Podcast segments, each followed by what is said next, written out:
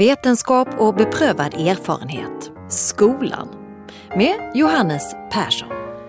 Så mycket. Men om du bara säger något där så ska jag se att det är liksom... Mm, Skolverket. Skolverket. Ja, jag kan sätta det lite högre upp. Inom hälso och sjukvård så har begreppet vetenskap och beprövad erfarenhet varit viktigt sedan slutet av 1800-talet. Men det var först år 2010 som begreppet smög sig in i skollagen. Hur ska det här begreppet förstås? Tolkas det på samma sätt som inom sjukvården? Och hur påverkar det lärarnas vardag? De här frågorna diskuterades i en workshop med tema skola. Vi träffar VB-programmets Johannes Persson som deltog i workshopen och som ska berätta om den. I skollagen så anges det ju att utbildningen ska vila på vetenskaplig grund och beprövad erfarenhet. Men vad innebär då detta i praktiken? Eh, alltså vilka svårigheter finns det för lärare? Då antar jag att det var någonting som ni diskuterade under workshopen. Mm. Alltså en stor svårighet är ju att förstå vad de här begreppen står för och hur man kan omsätta dem i praktiskt eh, arbete inom, i skolan. Och eh, där har ju skolan på ett sätt så är man ju väldigt lyckosam för det finns nu två myndigheter som arbetar med eh, frågorna. Skolverket har ju gjort det sedan länge och har utarbetat PM och så vidare om hur man ska tolka dem på ett sätt som, som passar skolan. Och det nya skolforskningsinstitutet arbetar med en del utav eh, det här begreppet. De har ju inte i sitt uppdrag att eh, hålla på med beprövad erfarenhet men, men eh, den vetenskapliga grunden är ju central för dem. Så att mm, det är ju stor osäkerhet och säkert stor variation i hur man ska förstå det på ett sätt som gör att man kan arbeta men ändå med en hel del stöd från myndigheter och andra. Kom det fram några konkreta exempel under den här workshopen på svårigheterna med att det är ett luddigt eh, begrepp i den här kontexten? Ja, då får jag tala ur mitt eget perspektiv men jag har gått och funderat på workshopen efteråt. Jag tyckte det var en av de mest spännande vi har gjort hittills. Jag var väldigt nöjd med de som skulle komma och flera av dem skrev jag också i boken. Men jag tänkte inte att en av de här sakerna skulle framstå som, som för mig blev väldigt tydlig. Och det var att de här två myndigheterna eh, är så olika. och att det finns eh, potentiella spänningar mellan de två. Inte på grund utav att de liksom har egna ambitioner men i deras uppdrag. Och det ska bli fantastiskt spännande att följa framöver. Och jag kan utveckla lite grann. Skolverket, och det gav man ju också uttryck för under workshopen, har ju tagit fasta på beprövad erfarenhet av olika anledningar. Men jag tror att en av anledningarna är att man vill att det ska växa fram något underifrån i skolan genom lärarna och deras eh, försök att reflektera över sin praktik. Och att det inte ska vara den enskildes eh, uppgift eh, utan att man ska göra det kollegialt. Och man ska dokumentera och man ska hålla på med det under lång tid och så vidare. Och det som växer fram då enligt Skolverket det är beprövad erfarenhet. Och det gör att man väljer att förstå beprövad erfarenhet på ett sätt som kanske inte alla skulle ha gjort. Utan det blir ett sätt som har att göra med att det ska samlas in under lång tid, systematiskt, det ska vara peer-reviewat och det ska dokumenteras, kommuniceras och så vidare. Någonting som liknar vetenskap ganska mycket, bara det att det är en annan typ av aktörer. Mm. Och sen har vi då Skolverket å andra sidan som har i uppdrag att identifiera kunskapsluckor bland annat. Och där man gör det så ska man utlysa medel för att med hjälp av forskning av hög kvalitet fylla dem. Så då kan man se det som att Skolverket hittar eh, de här luckorna. Mm. Och där hjälper lärarna till att fylla dem med hjälp av beprövad erfarenhet. Skolverket hittar kanske samma eller också andra luckor och där de gör det så utlyser de forskningsmedel. Så då har vi den här på något sätt jag brukar tänka på det som att vetenskap och beprövad erfarenhet ska komplettera varandra. Men i det här fallet så ofta kompletterar de varandra men det finns också en liten dragkamp mellan dem. Där det är ganska tydligt att Skolverket då ser värdet av att man ibland fyller det med beprövad erfarenhet. Skolverket ser det här med att man, när man har hittat kunskapsluckorna så skulle man kunna fylla dem med hjälp av beprövad erfarenhet. Mm. Och att det finns ett behov av att göra det. Eh, för att den vetenskapliga kunskapen är inte så utvecklad och ibland kanske den inte är tillräckligt bra för skolans behov. Skolforskningsinstitutet å andra sidan är på jakt efter samma eh, luckor och andra också. Och där de hittar dem så vill man då utlysa medel för att man med hjälp av eh, forskningsprojekt av hög kvalitet ska fylla dem. Mm. Så det är en möjlig dragkamp. Mm. Ofta kompletterar varandra och det är jättebra. Mm. Eh, men de kan också överlappa. Mm. Och då så kan jag tänka mig att Skolverket och kanske skolorna ibland skulle tycka att man vann på att låta den beprövade erfarenheten som de förstår den vara det som faktiskt eh, bidrog till att eh, fylla den här kunskapsluckan. Medan för Skolforskningsinstitutet så är det alltid så att det är genom vetenskap som man ska fylla dem. Och sen är frågan som blir aktuell handlar om hur ska vi kunna kommunicera den här mm. till skolorna så att man, man eh, bedriver skolverksamhet i enlighet med den vetenskapliga grunden egentligen. Sen har väl ibland alltså den pedagogiska forskningen, den vetenskapliga grunden, ja. också varit ideologiskt driven.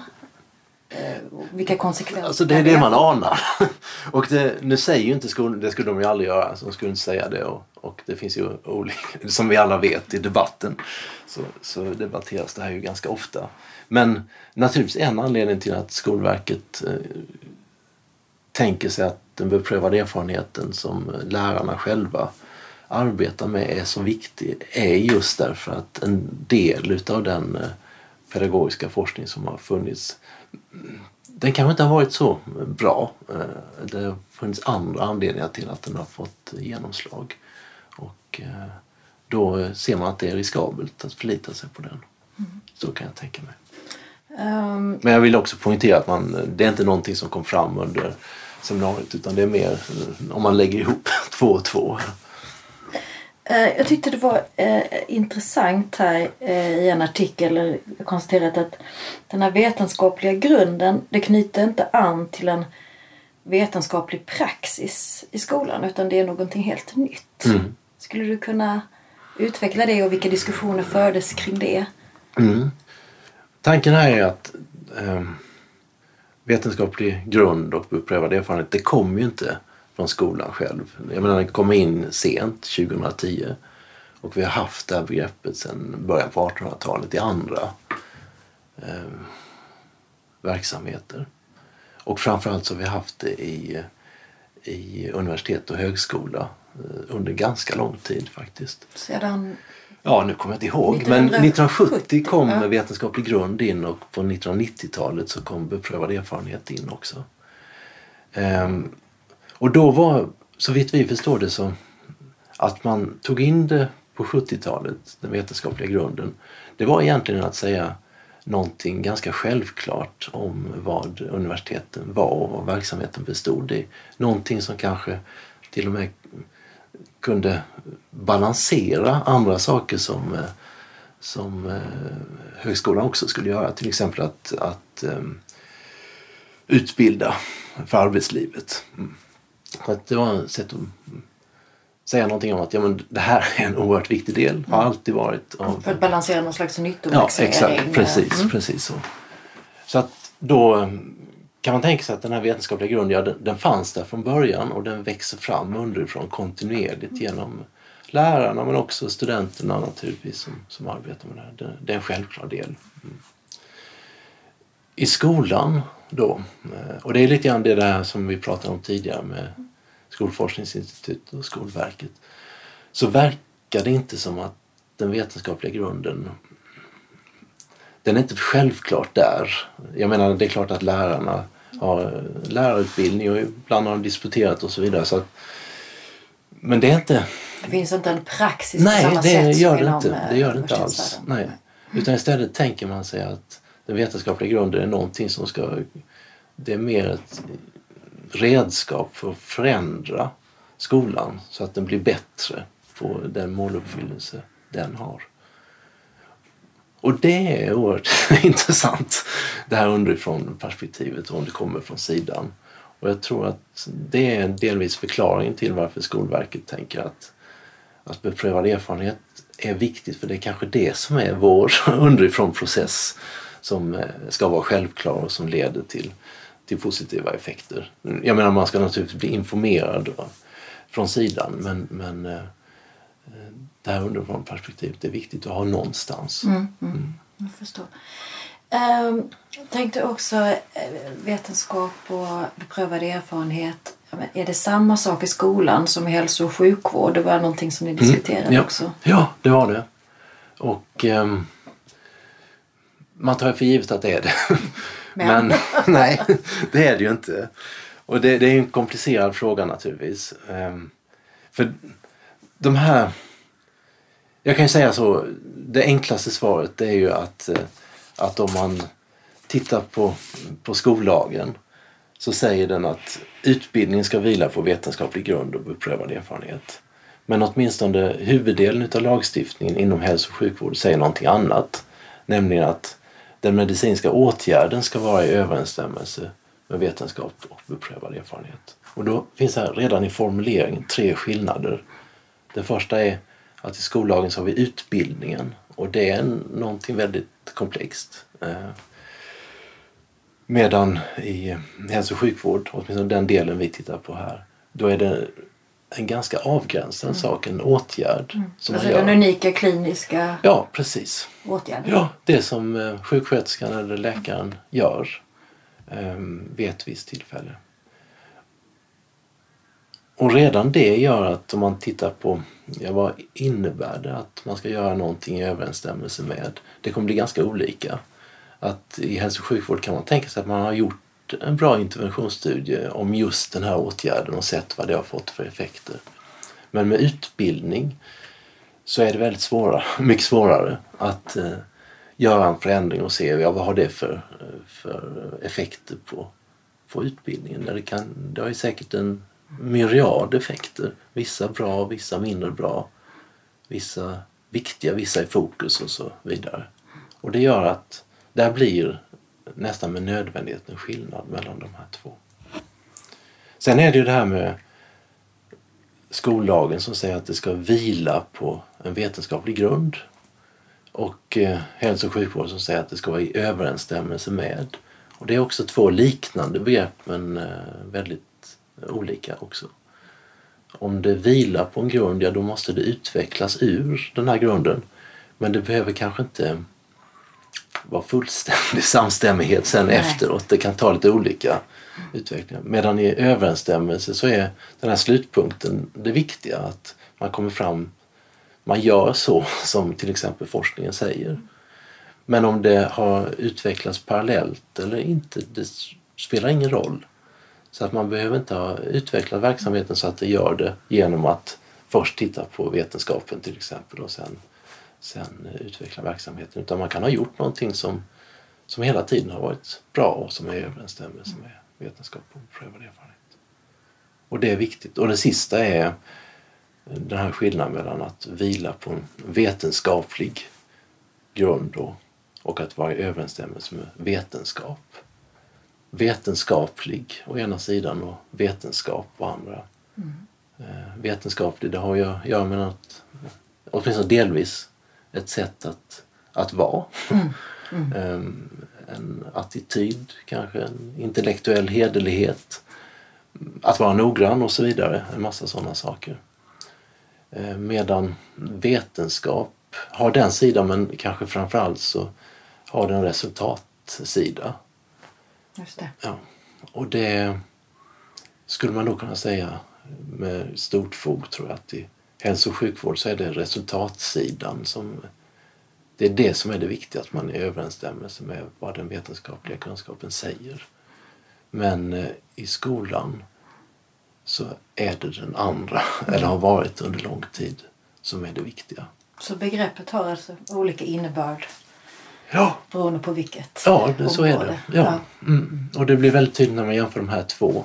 Man kan hitta det liksom inom hälso och sjukvård också men, men det är väldigt intressant att det skiljer sig på det här viset. Jag tänkte, skulle du kunna summera med några ord eh, den här workshopen? Nej, det kan jag inte göra. Eh,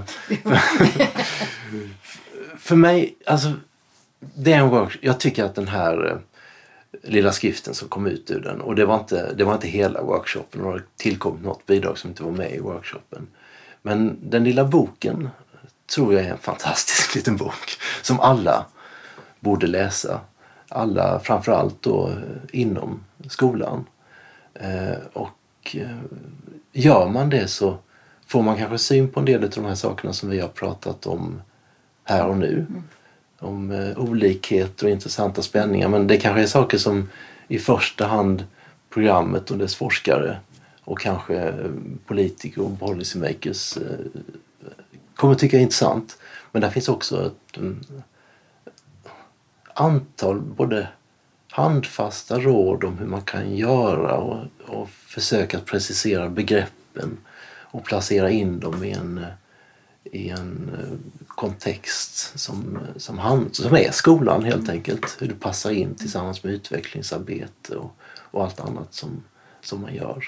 Och där är också bidrag då från eh, utbildningsförvaltningen tror jag i Lunds eh, kommun då, som, som beskriver hur de har arbetat med det här ett antal år.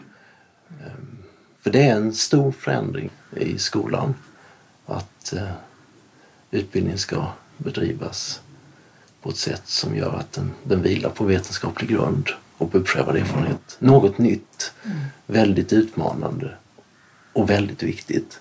Och eh, i den här boken så, så finns det tips och trådar och problematiseringar som är värdefulla. Hoppas jag och tror jag. Johannes Persson, professor i teoretisk filosofi vid Lunds universitet och forskare inom VBE-programmet.